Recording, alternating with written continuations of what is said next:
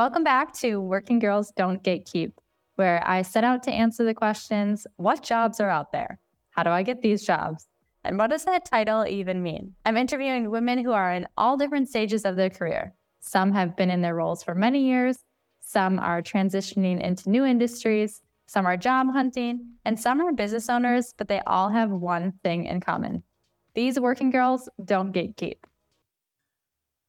Today is a special episode because I have my friend Allie with us. Allie is the founder of Beyond Herpes, which is a company that she founded. And I'm so excited to talk to her today because actually she is kind of in the transition period. And one of the core values of Working Girls Don't Gatekeep is talking to people in real time.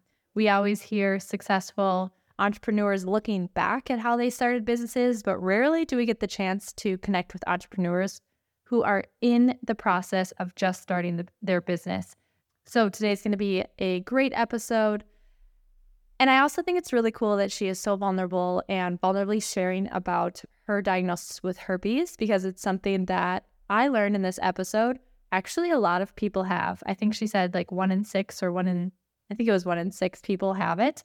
So there is so much taboo-ness of the topic, and she brings to light that it doesn't have to be such a taboo topic. And if you want to learn more about her, and if you do have more questions about herpes, she has an awesome website and is a really great, trustworthy resource that I want to suggest you guys to. And she's happy to tell her story, and she wants to share and make herpes less taboo.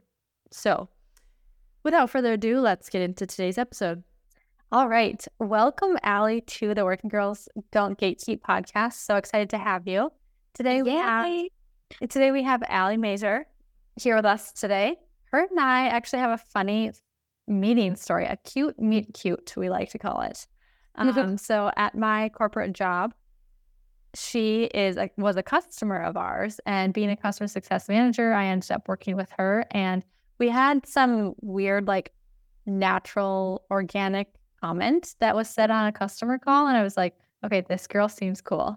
So I messaged her after, and we got to talking about weird, crunchy granola, organic direction. You gotta take away the word weird, because this stuff is legit. I want people to believe what we do. Oh, hell yes. Okay, we're going to own this. So Allie and I started talking about like alternative medicine and ways to heal our body naturally. And we just kind of went down that rabbit hole. And between the two of us, we just continue to share back and forth different ideas. Like we'll go as extreme as a coffee enema, and then we'll chat about different links and things like that. So when I was in San Diego this summer, I actually connected with Allie in person, and we got to have lunch, and here we are today. Yay. Well, thank you for having me. Super excited to be here. And should I do a quick little intro, like who I am, what I do? But yes, please. That would be great. So I currently, I just started a company called Beyond Herpes. So we can talk about that more later, but I am a very new baby founder. And then like Nicole said, when I met her, I was running sales. I was the head of sales at a company that does corporate fitness programs, meditation, nutrition, yoga, all the things. So that's kind of like my very quick and little intro. And I like to surf, and I am a yoga teacher, and I like fruit, to eat a lot of fruit.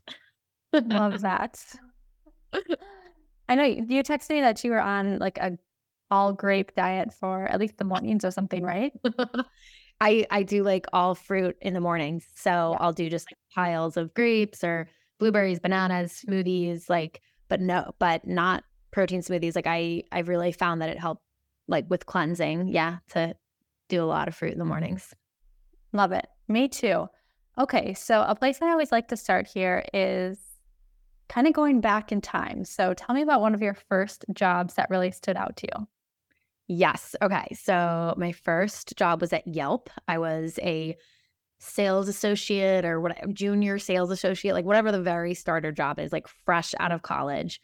I mean, I guess I had jobs in college. I was a like hostess and stuff like that, but the one that stands out is working at Yelp as a sales associate. I started with a group of 50 other people. It was when Yelp was about to, or had just IPO'd. So it had just gone public. It was growing like crazy. And I started in a like quote class of 50 people. And I loved it. For me, that was exciting because it was like a competition almost. And I actually haven't thought about this in a while, but it really fueled, I'm sure they did it like that on purpose. Like you wanted to be top of your class, like top of the group of people you started with. So yeah, I cold called. I made 100 phone calls a day. And with, I was like, I felt like it was very below me at first. And I feel bad saying it, but I remember being so frustrated and thinking, what on earth am I doing cold calling, cold emailing? I have, I was in the honors program at college. I was always top of my class and valedictorian and stuff like that. But like, I was like, why am I doing this? And then now flash forward, I'm like, holy smokes, I can sell anything. I learned how to be so confident and really a people person too, because I talked to all sorts of different people on those phone calls, even though most of them were hang-ups. I did learn and I will say one other thing I learned is humility at that job. I was not top of that class. I did not excel at that career. It was, you had like territories, and I'm just going to say it out loud. I personally think I was kind of screwed over with my territory, but it taught me a major lesson. Like the guy next to me had Brooklyn, New York. When Brooklyn was booming, I had a suburb outside of Pittsburgh. And I was like, of course he's going to make more, but they at the company, they brainwash you and they're like, nope, if you're a good salesperson, you can do just as well as him. So whatever, controversial, but I did not excel. Mr. Williamsburg, Brooklyn did. And it just taught me a lot though about like, there's balance. Like, yes, part of it was that, but part of it was me telling myself the story that I was given a bad hand or whatever. So anyway. How long were you there for?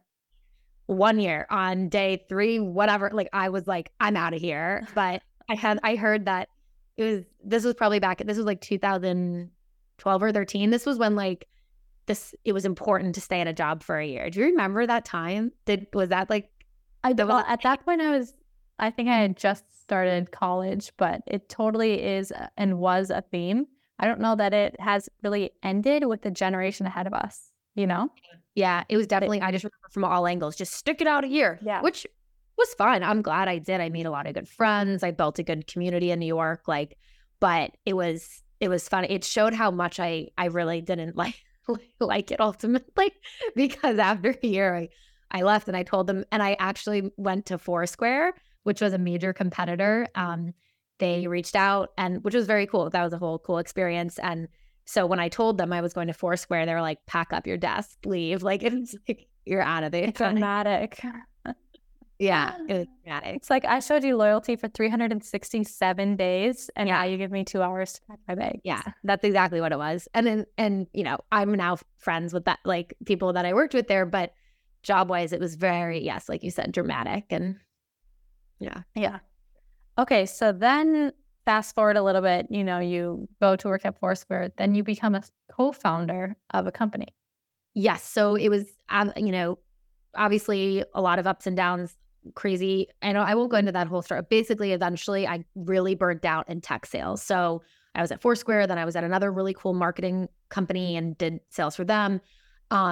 I actually, just important side note, the reason my career took a massive change was because I mentioned at the beginning, I started this company called Beyond Herpes. It was because of a personal thing that happened in my life where I got herpes, and I got genital herpes. And I completely, I had to quit. I had to leave Foursquare. It was actually when I was at Foursquare. I was so shook up, traumatized, derailed. I moved home for 3 months and, went through a really hard depression time, and decided, okay, I want to move back to New York. I want to get back into sales, but I need to rethink what I'm doing and do something that's more in alignment with my values, blah, blah, blah. So then I met a woman who was starting a corporate fitness, yoga, meditation company. And we joke, me and her, that it was the best first date we have ever been on. And I still think to this day, like, because we met at Dig In. I don't even know if Dig In is still a thing, in New York. And someone was like, oh, you should meet this girl. She's looking for a sales job and she's into yoga. She teaches yoga. That was me. And then this woman was in Columbia Business School looking for her first hire for this company. She was just trying out. And we met, and it was just like, it was so awkward because she was like, well, I guess we don't even have to do an interview. Like, this is great. Let's go. Oh my gosh. So that was destined. Yeah. And that was the job that I stayed at that job for almost 9 years. So we have other things to talk about, but I definitely don't have recent like interview tips because I feel like I stayed really long and built the company with her to be pretty big, and didn't hop around that much. Would you call yourself an entrepreneur of that business, or would you say you're more of like a partner in the business? It definitely started as I was like her first hire. Like, it didn't feel like it because she was like she definitely started it out of like she went to Columbia Business School and it was her baby and she had interns before. But then as we grew, it did come to a point where after a few years, it kind of was in a way backwards, but it felt perfect and timely. She was like, I want you to call yourself my co-founder because that's what you are to me. And it was like this really special moment I'll never forget. And I remember thinking, well, is that weird to say that I am, even though I wasn't that from the beginning? And I helped her grow. We got acquired by a massive real estate company in New York. So we had 10 like corporate employees and then over 900 contractors working for us. So we grew really, really big, really large. Yeah. You must be proud of that. Yeah. And yes, but I forget sometimes to like, it's like when you're in something and it's happening so fast and it's growing so fast and it's just what you like, it was like I was like working nights and weekends and I didn't realize like it had to be like my parents that were like, Allie, what you're doing is really cool. Like, or when they introduced me to people and what I did, they were the ones that reminded me, oh, this is something to be proud of. It's hard. And actually that's a good point. Like, it is a kind of downside to being higher up at a company. Like, you don't have like someone patting you on the back. You don't have someone like constantly giving you positive reinforcement. Like, that person has to be you. And that was what I found after a few years. Toward the end of my time there, I found that really impacting me. I mean, here I am starting a company about whatever. I'll figure it out.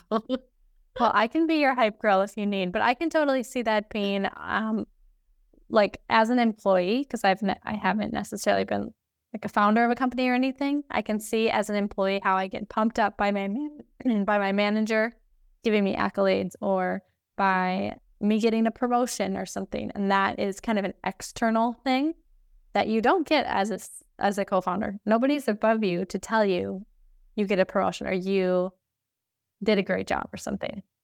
Yeah. And I will say, in case anyone on my team listens to this, I hope they do, my Exuberancy team, my CEO, Liz, she did an amazing job of making me feel great, and rewarding me when there were good times and we had, but because I was running the entire sales process, like I was the one that made the quotas and made so it didn't, it was different than having someone really above you when it came to the like sales structure. Sure. Okay. So you were at this company, Exuberancy, for 9 years. 9 years is a really long time. Yeah. 8.5. Okay. We can round up or whatever, but anyways, what is it like and what are some good and bad sides of staying at a company for so long? Yeah. So I think, it's so many. I don't know what to start. I feel like if I start with a bad, that means I'm like a negative person. No, but, just what comes to mind. One of the things right now, especially in today's like economy and stuff, is when you stay somewhere for so long, I had friends that were in that I had met early in my career in my sales days that were jumping around and going to do sales at another, tech company or ad company or Google or what was another big, I'm trying to think, there was another big one that everyone went to. Point being, they would get raises every time, like big raises and counter offers and just keep jumping and then get in until they got to the salary they wanted. And then because I wasn't jumping, I wasn't leveraging that. And then I would have, people say to me, oh, we'll just go interview and get counter offers and then present them. And then you'll just get paid way more. And I'm like, no, like I knew how much the company was bringing and I knew how much I could get paid. So I think that was just one negative to being in a small company and being not really mobile is salary. I was very content. That's a whole nother topic. I was very content and happy and felt like I was making what I wanted and needed to make, but I could have been making a lot more money in the world of sales in New York City after a few years. So the downside, I think another one is just growth. Like you get stagnant because I know I could have done other things and started other things or joined other teams and learned more skills, but I didn't. And I won't even talk more to that because then I'll switch to the positive. And that's what people overlook is it's so nice to grow with a team and with other coworkers. And our team happened to be all women. So I was going to say women and learn about them and learn about what they're good at and I'm good at and help each other and craft and mold our day-to-day work and lives based on what we like to do. And it made the job really fluid and it never felt like such a chore to be doing something for one of my coworkers because I was friends with them. And I think that was a positive thing that came out of it. Also just the seeing the growth of a company and the challenges that come along at each different phase. The things that we think are hard in year one were so funny and not a big deal in year six. So that was constant. That's really preparing you or maybe had prepared you for being a business owner yourself. Yes. It had. Well, I know. I believe so. I will see over the next year the things that I can take. I think if I had to, do it again and go back in time and no regrets, but I would have been even more nitpicky. I would have asked my CEO to even shadow her more, because at the beginning of a company, she did what she was good at and she, all the financials and stuff, I didn't even touch at the beginning because I was go out and sell, go out and get. So it was very separate. And then, once in a while she'd be oh, I should probably go on a sales call with you. And I'd be once in a while I'd be I should probably learn about what's going on at the back end of the books. But I would have done that even more so that I could have learned, about bookkeeping or whatever. Cause now there are things that one might assume I know how to do that I just, as we grew so fast, I never took the time to learn. I feel that's honest. Yeah. I think that's super common, to be honest. I think so many people when things are flying, you've got balls in the air and everything, it's just staying in your own lane sometimes keeps the chaos in a good place. I have a question for you. What advice would you give to somebody who is on the fence of staying in a company versus leaving? Because there's a piece of loyalty, it sounds like, that you have towards that company. But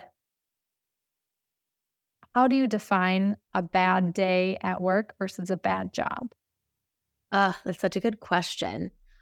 Okay. I think that you being really aware of the bigger picture of how your job is affecting your mental and physical health is, I know that sounds like a big overwhelming thing to reflect on, but is really, really important. And a way to do that I've learned throughout the years, because I've stepped away for a few weeks at a time from Exuberance when I was at the company to be not, you know, saying, oh, I'm taking it, not like a breakup when you're dating, like I'm taking a break, but more like an intentional vacation to see like, okay, if I'm not working for these 2 weeks, like, is this the thing that's stressing me out? Am I all of a sudden like feeling much better, or is it something else?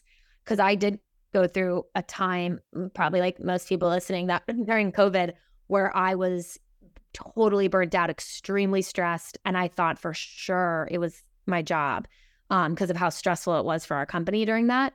But I took some time away and I realized like it was so much more. It could have been a combination, but it was my relationship at the time with the guy I was with. It was some family stuff. It was my underlying health issues.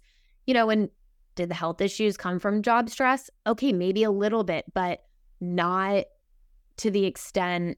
I just knew it was like an intuitive knowing that it was something more. And so I was able to go back after I had taken that time. I did it a few times and realized that there were other things in my life I needed to focus on. Okay. So to get more back to your question though, I think it's, being really like sitting, I'm going to give you the woo-woo answer, but like sitting in stillness, more stillness with yourself and like meditating more. That I took like an 8-week meditation course during the most stressful part of my past few years.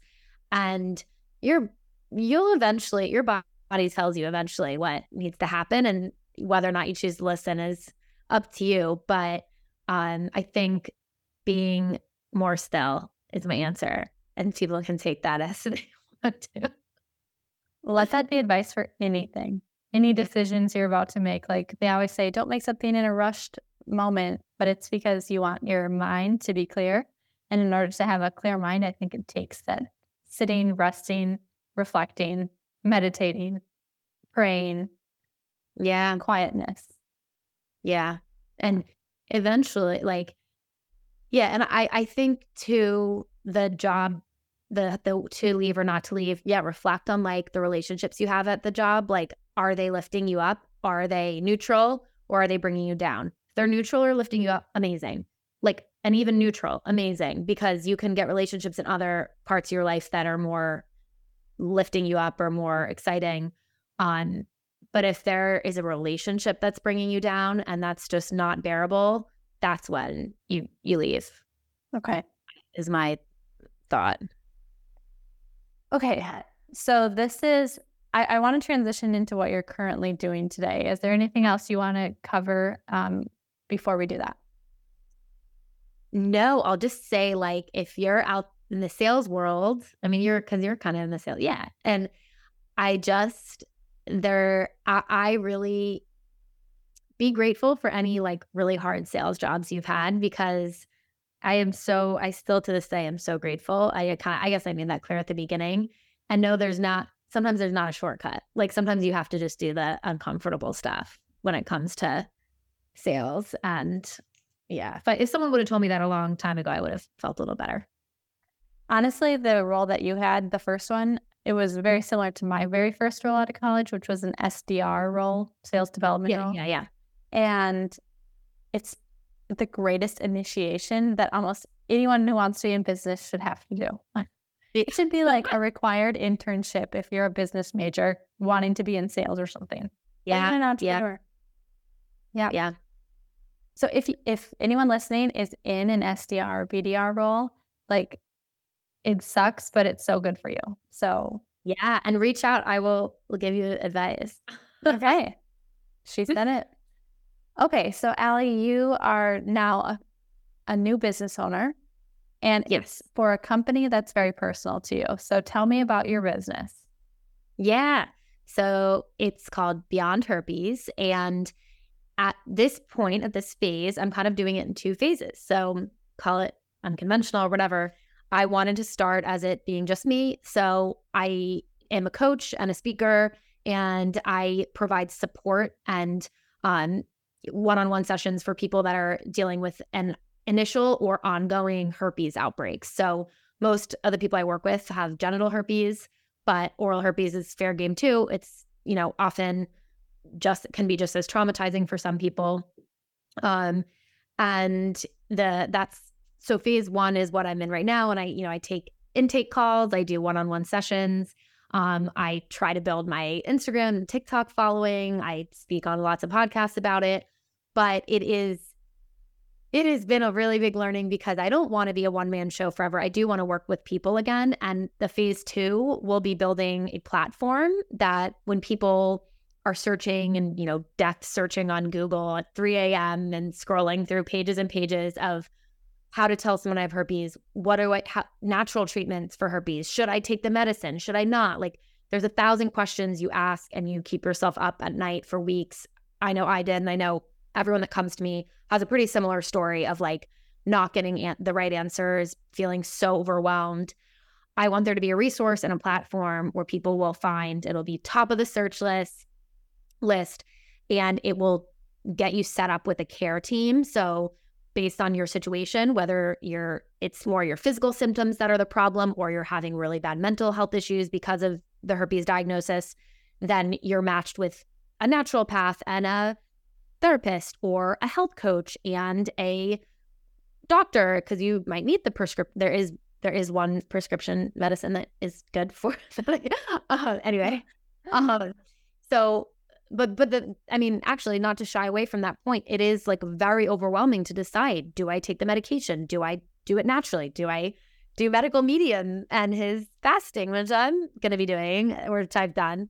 And I want people to feel really taken care of and they have a support group. So if you've heard of Parsley Health, it's kind of similar to that. And that's what I'll be building, and I'll be, eventually getting developers and investors and stuff, but not there yet. Okay. I love that we have you on at this stage because there's so many podcasts that are oh, I built this, reflecting back on where they're at after a successful business has been built. We know we're going to have you back on when your business is, 2 years from now, and you're going to have all these success stories. But in the thick of it, what is it like to quit your job to build a business? Okay, so the first thing that comes to mind is it is a phase of unraveling. It is accepting that there needs to be a time, and financially, we can talk about this too, if you're set up and if you have set yourself up for success to save and saved a little bit. I've saved enough to be comfortable for a few months. We'll just keep it at that. But I would advise anyone listening that's considering quitting their job and go and just taking a break, which I highly recommend if you're dealing with, bigger things that mental health issues and you want some time, but save enough that you will feel comfortable, because the past, it's just been a month since I've officially quit my corporate job.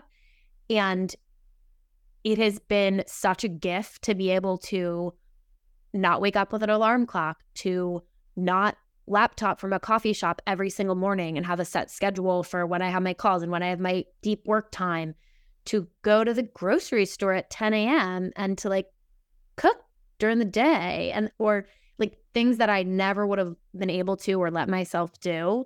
And it's hard. It's not easy. I'm not oh, great, I'm going to go for a yoga class today at noon. I don't, but I'm learning this is what my mind and body has needed for so long, is to unravel from the 8 years I was in a very set schedule and a very, very, very focused routine, and to learn how I'll actually thrive moving forward and creating a business, if that makes sense. So yeah, lots of going back to the stillness, stopping, pausing, and being Allie, it's okay you didn't wake up till 8 a.m. and didn't do your workout this morning before you got on your email with your coffee at exactly 8:30, because that's when your focus mode is the best. It's no, it's okay. Oh my gosh, I could preach on this forever. I've mentioned this before. I hate the book called Atomic Habits for Women, I don't like the book called Atomic Habits.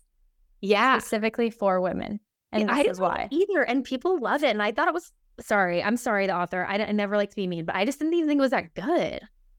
I just think that it disregards women's flow, and our creativity is different, and where we're at in our cycle every day, week, month is different. Where men, it's probably a great book for them, because it's every day, 6 a.m., every day, 6:15, every day, and you have everything set up.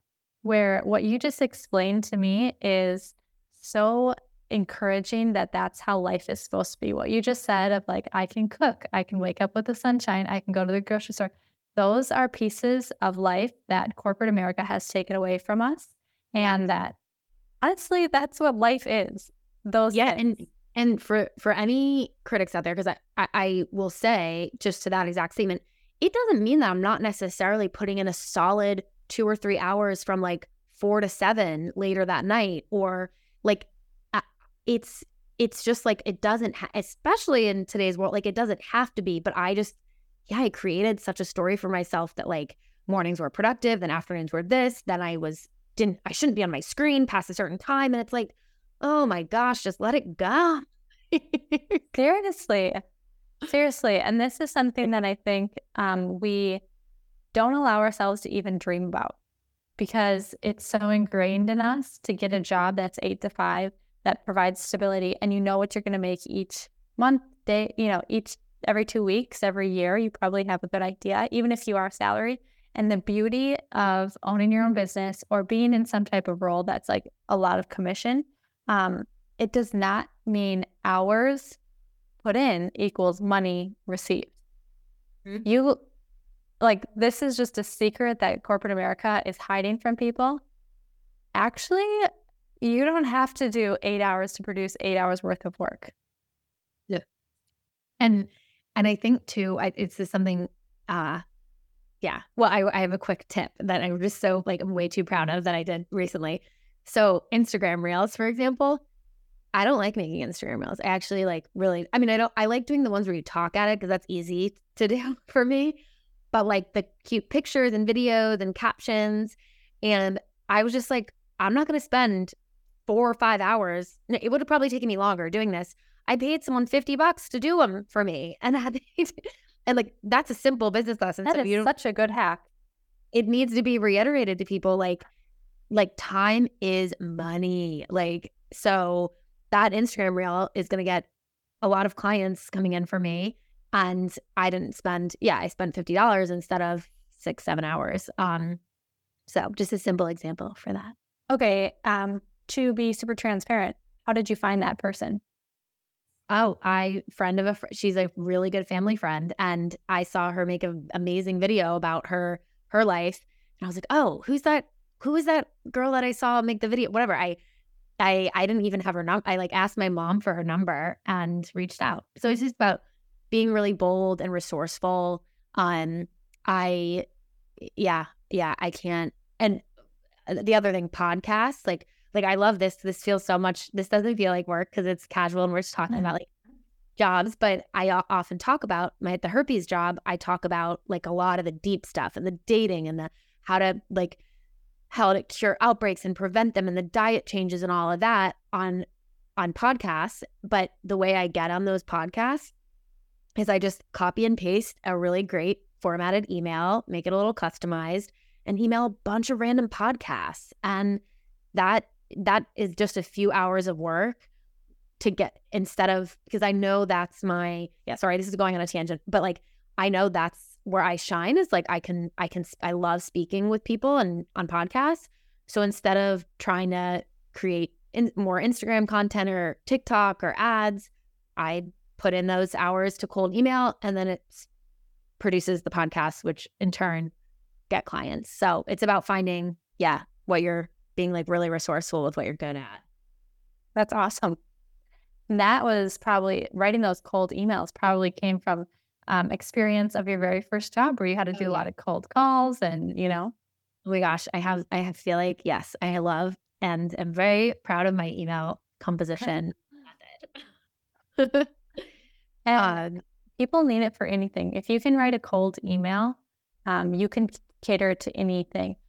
Asking for a job, that's a cold email. Yeah. Asking to be on a podcast, that's a cold email. Just, it goes without saying that those are important things. And I think they stand out because not a lot of people do them, to be honest. Yeah. And then I remember getting so many at my last job, and then a lot of them are bad. So like, they're not like, they're like, what is this person thinking? This is way too long, or this is way too detailed, or this isn't, or this is so stupid, some stupid joke. Like, there is a finesse to it. So if you think yours is good, but you're not getting any responses, reach out. Okay. No, but all these favorite ones are the ones, it's like totally Grant Cardone style kind of. I'd say like, hey, Allie, do you have 27 seconds to read this email? And I'm like, delete. Mine is when they email the 30, it's always the third email, the third or the fourth. And it's like, well, should I worry? Did you fall in the shower? Yeah. I'm like, oh my God, this is far in the shower. Like I'm guessing you're just not responding, but if there's any reason for me to be worried that you fell in the shower or something and are unconscious, I'm like, this isn't even funny. Oh my gosh, that one is cringe. I know, it's bad. But yeah, so I do, and I, Nicole, you don't even know this, so sorry, surprise, but I do like, I try not to like, no, this is actually a good thing to talk about.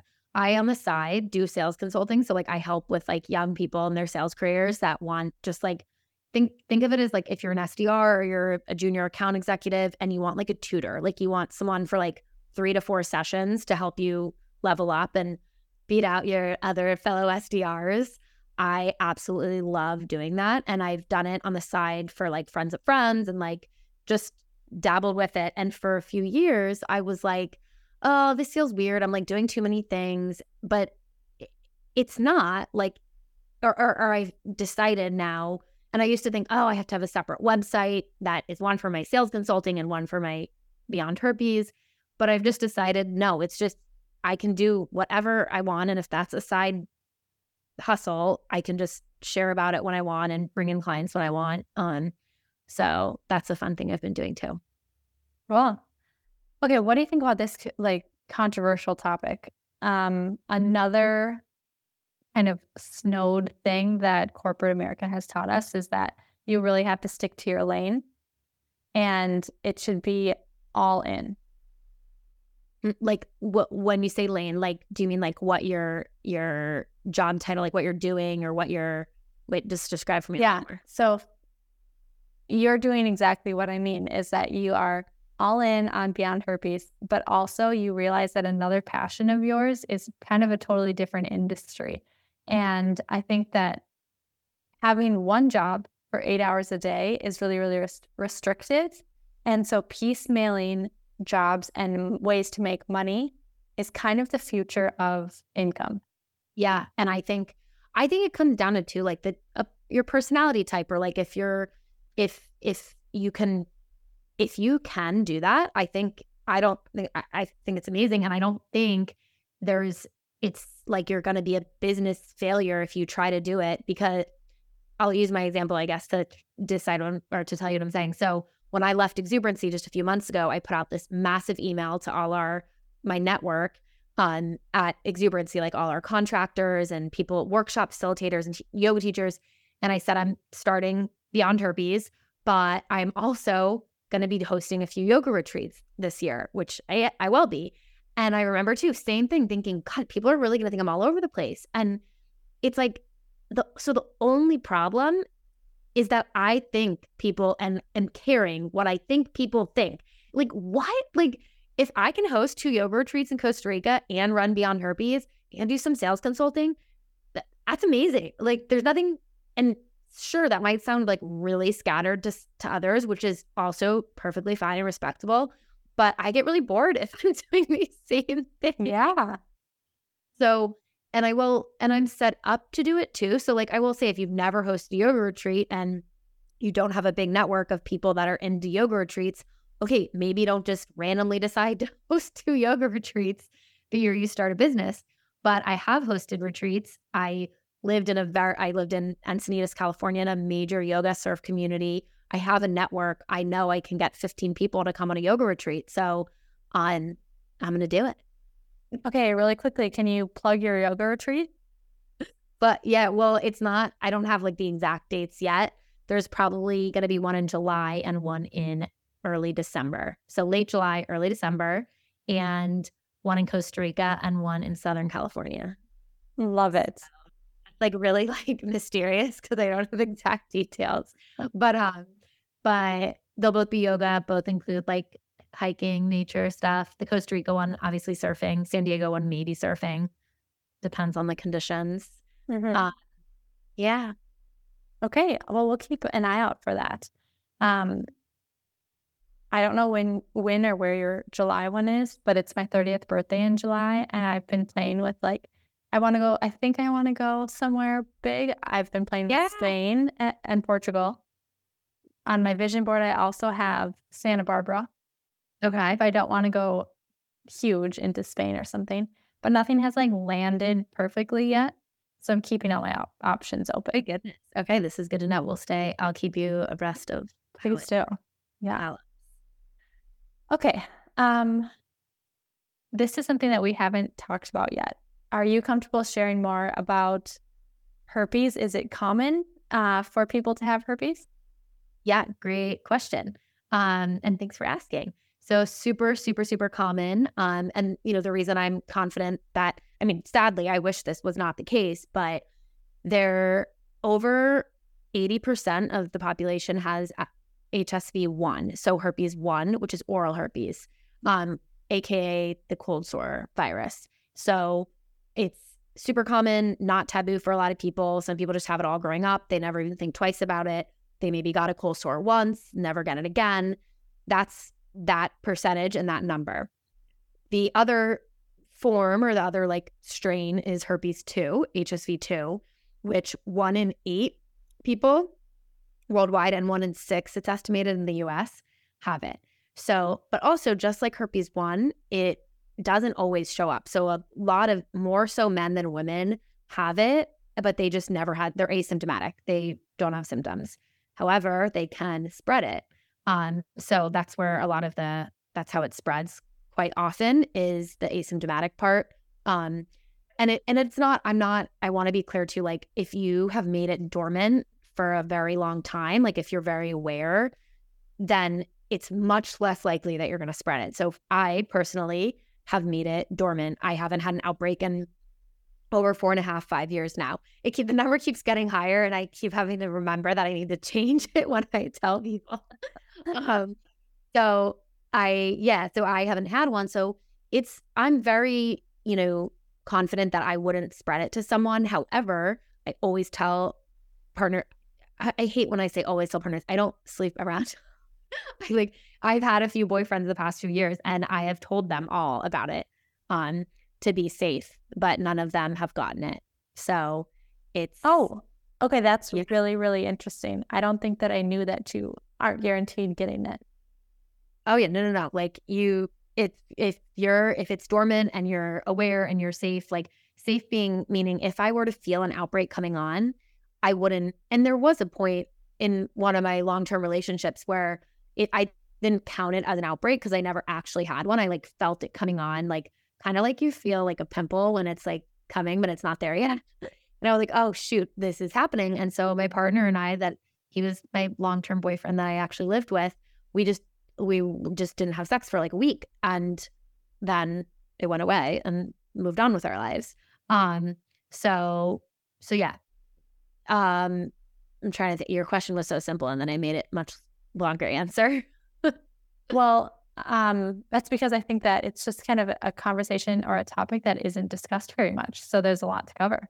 Yeah, it's wild how taboo it still is. Even on Instagram, people I know are hesitant to or repost or share my content because then it will, make others maybe quote think they have herpes, which I understand and I have compassion for, because if you don't have it and you don't want people to think you have it and you're single and you're actively dating, I totally sympathize. I just wish there was an easier way, because, I'll post the cute surf video and that's fine and good to share, but not a herpes fact or whatever. Yeah. Well, you're bringing a lot of awareness to it. And the fact that 1 in 6 people have it just makes people confident that they're not alone. Yeah. Oh, yeah. And yeah, the number is crazy. And I don't even it's another thing to remember is that a lot of people aren't tested for it because if they don't have an outbreak, they might not ever get tested. Often it's not even included on a standard STD panel. Hmm. So, and I'm pretty sure at this point from all the people I've worked with, it depends on where the clinic you go into, the state you're in.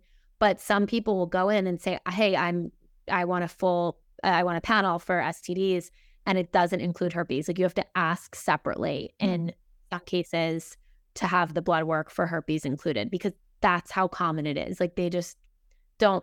There's a New York Times article that's like, that talk about how doctors don't want to deal with the mental health crisis that ensues, or, the mental health issues that ensue when people get a positive herpes test if they've never had an outbreak. So they just don't bother putting it on the test. And it's like, well, then you're just making it A, spread more, and B, causing much more trauma when someone does find out they have it, because they think it's scary and not everyone has it when somebody.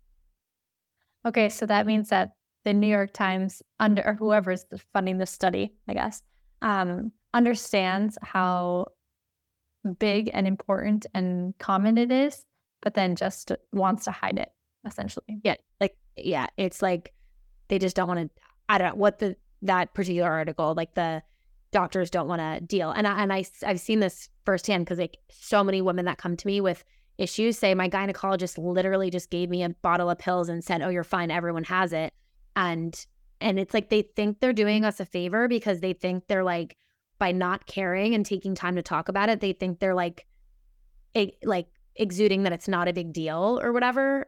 But it doesn't help when you get this horrible, painful, scary rash that's stigmatized, and the gynecologist says, oh, you're fine, sweetie, everyone has it, bye, next patient, please. Mm-hmm. Like, it's, like, not okay.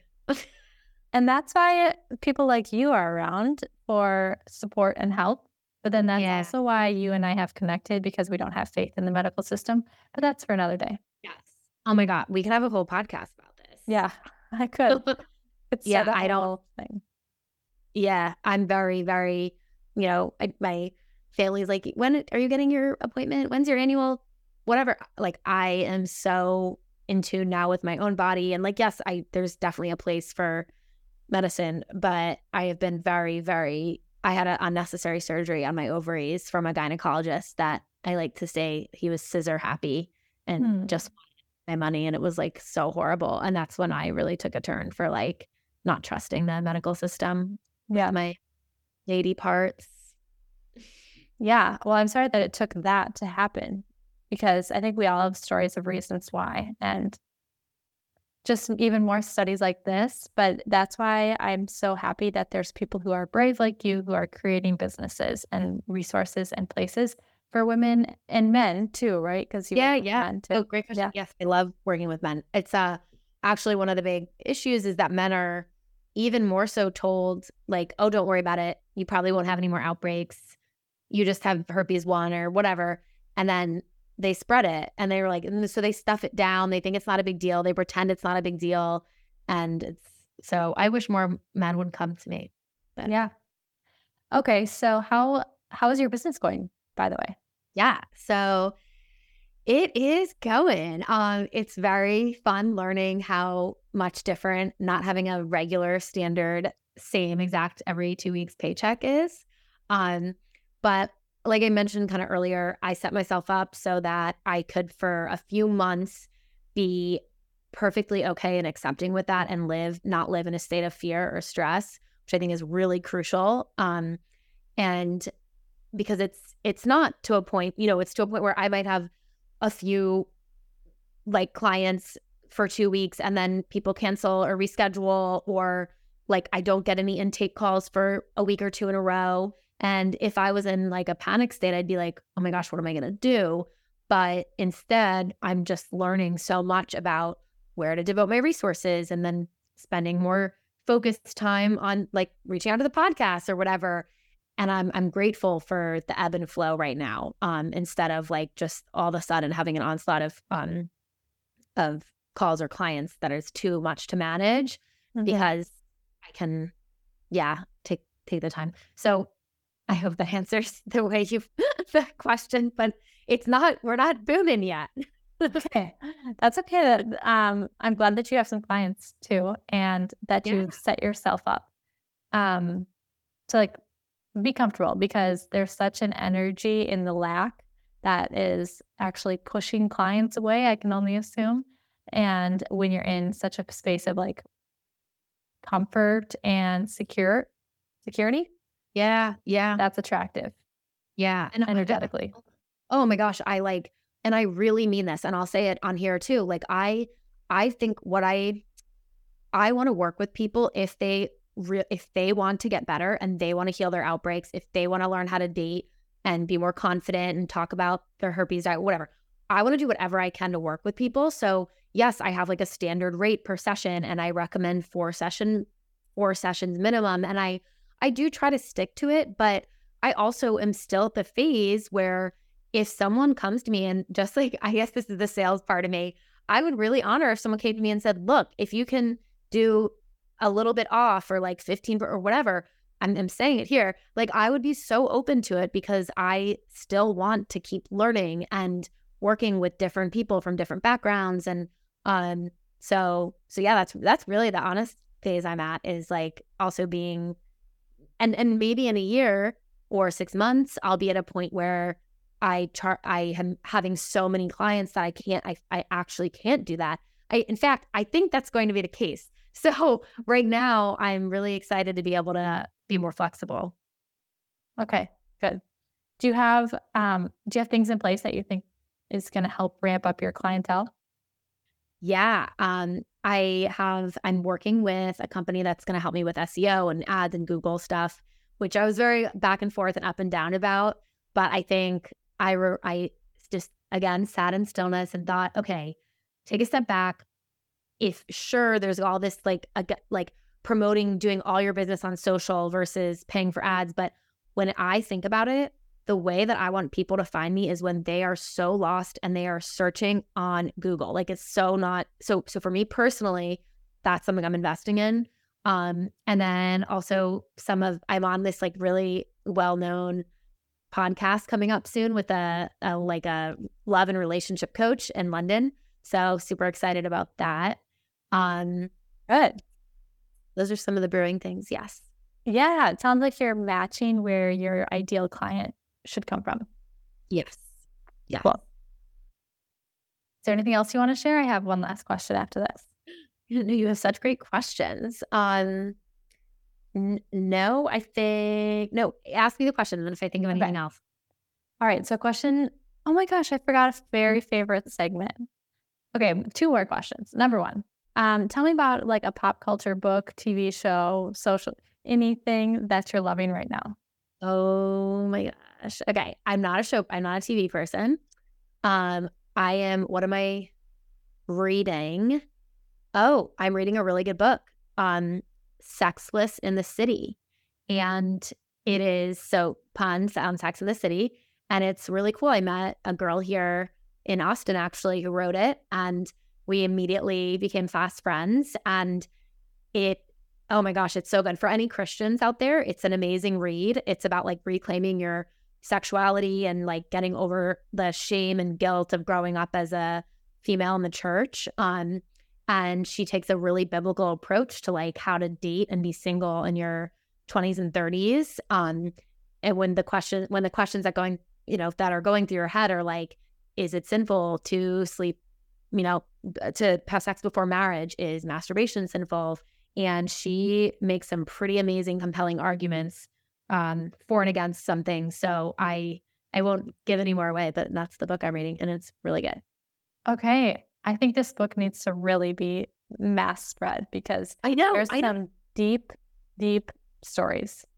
Yeah. Yeah. I'm super excited. I mean, she wrote it, I think, a few years ago, and I'm like, oh my, there's going to be a run up. There's going to be another like big boom with this book. I mean, and it has so much to do with what I dealt with herpes personally, mm-hmm. because I felt so guilty being losing my virginity before marriage. So that's why I'm reading it. I will also really quick say though that I did watch a few episodes of My Life with the Miller Boys. Have you heard of this? I've never heard of that. It's on Netflix.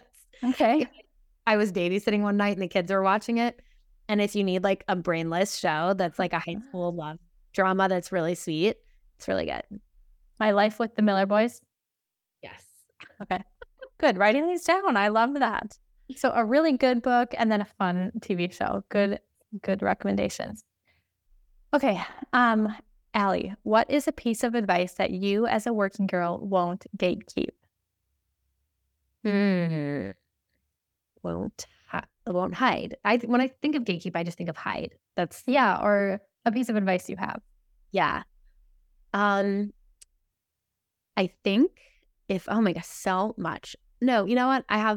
is my really true one, is to take care of your physical health when you're, going through a hard time and you're like either dealing with a hard job or like in between careers, or like if I would have paused several years ago and focused more on my health when it was like really, really bad. And I mean, no ifs, whats, or whatever. I just didn't. And it got to a point where I actually had to take medical leave for 5 weeks. I think I told you about that.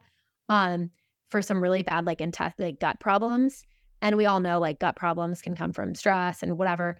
I just think as a working woman today, if you're in your late 20s, your 30s, it is sometimes extremely stressful, and our bodies are confused. They're wait, we want to be having babies. Maybe we want to be preparing and then nesting and so to not honor that and know that your body might go through hard times or changes or hormonal issues can really impact your career for the negative and make you stay at a job you don't like, or make you feel stuck, or make you not get out. It might make you get out of your creative flow. And that's so important.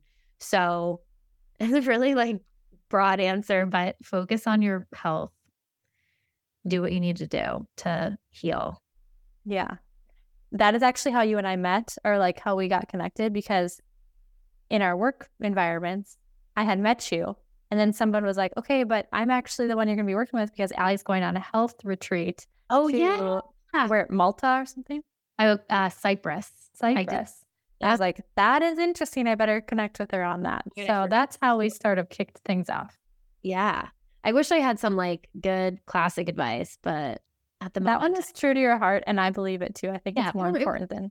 It would be to save more. That would be my other one, honestly. There's things we all know we could save more on, so. And in today's influencer world, it's so easy to just buy everything, and it feels like everybody has more clothes, and they are buying new expensive shoes, and I can't keep on. Definitely stop with that stuff. Because I will say, don't save on your daily coffee if you like that. I'm not I'm not a don't spend money on your latte. I'm the opposite. Well, Dave Ramsey said something. He's like, you're not going to get rich by not buying coffee. It's the bigger picture. Yeah. Yeah. Well, this was a lot of fun, Allie. I'm so glad we were able to connect. What is your website? Reminded me the name of your company. How can people get a hold of you? Yeah, of course. So the name of the company is Beyond Herpes. And you'll see me on Instagram and TikTok, Beyond Herpes with Allie. The website handle, and we can put it, I know you can put it in the show notes probably, is Live Beyond Herpes, L-I-V-E, beyondherpes.com. And then the best way to get a hold of me is to reach out via my website, whether it's for the herpes stuff or obviously for the job stuff or sales stuff. Just shoot me an email via my website, or follow me on Instagram and shoot me a message there as well. So I'll send you both those so you have them. Okay. And her TikToks are really popping off. I'm proud of her for that too. Oh, that's a whole other thing we can talk about. Who knows what some get so many likes or whatever, or and some go viral and some don't. I don't know. That's the fun about TikTok, is you have no idea. It's just a crapshoot. Yeah. Okay, Allie, thank you so much for meeting. Love you, and so proud of you. Thank you. I know, Wade. Thank you so much. I'm so happy we met too. Now I'm getting all sentimental. So you're a badass. Thank you for doing what you do. I just told my roommate what you do, and she's like, that's amazing. And female empowerment, and more women should do jobs that aren't just working for the man. So that's what we decided. We were going to make sure I noted.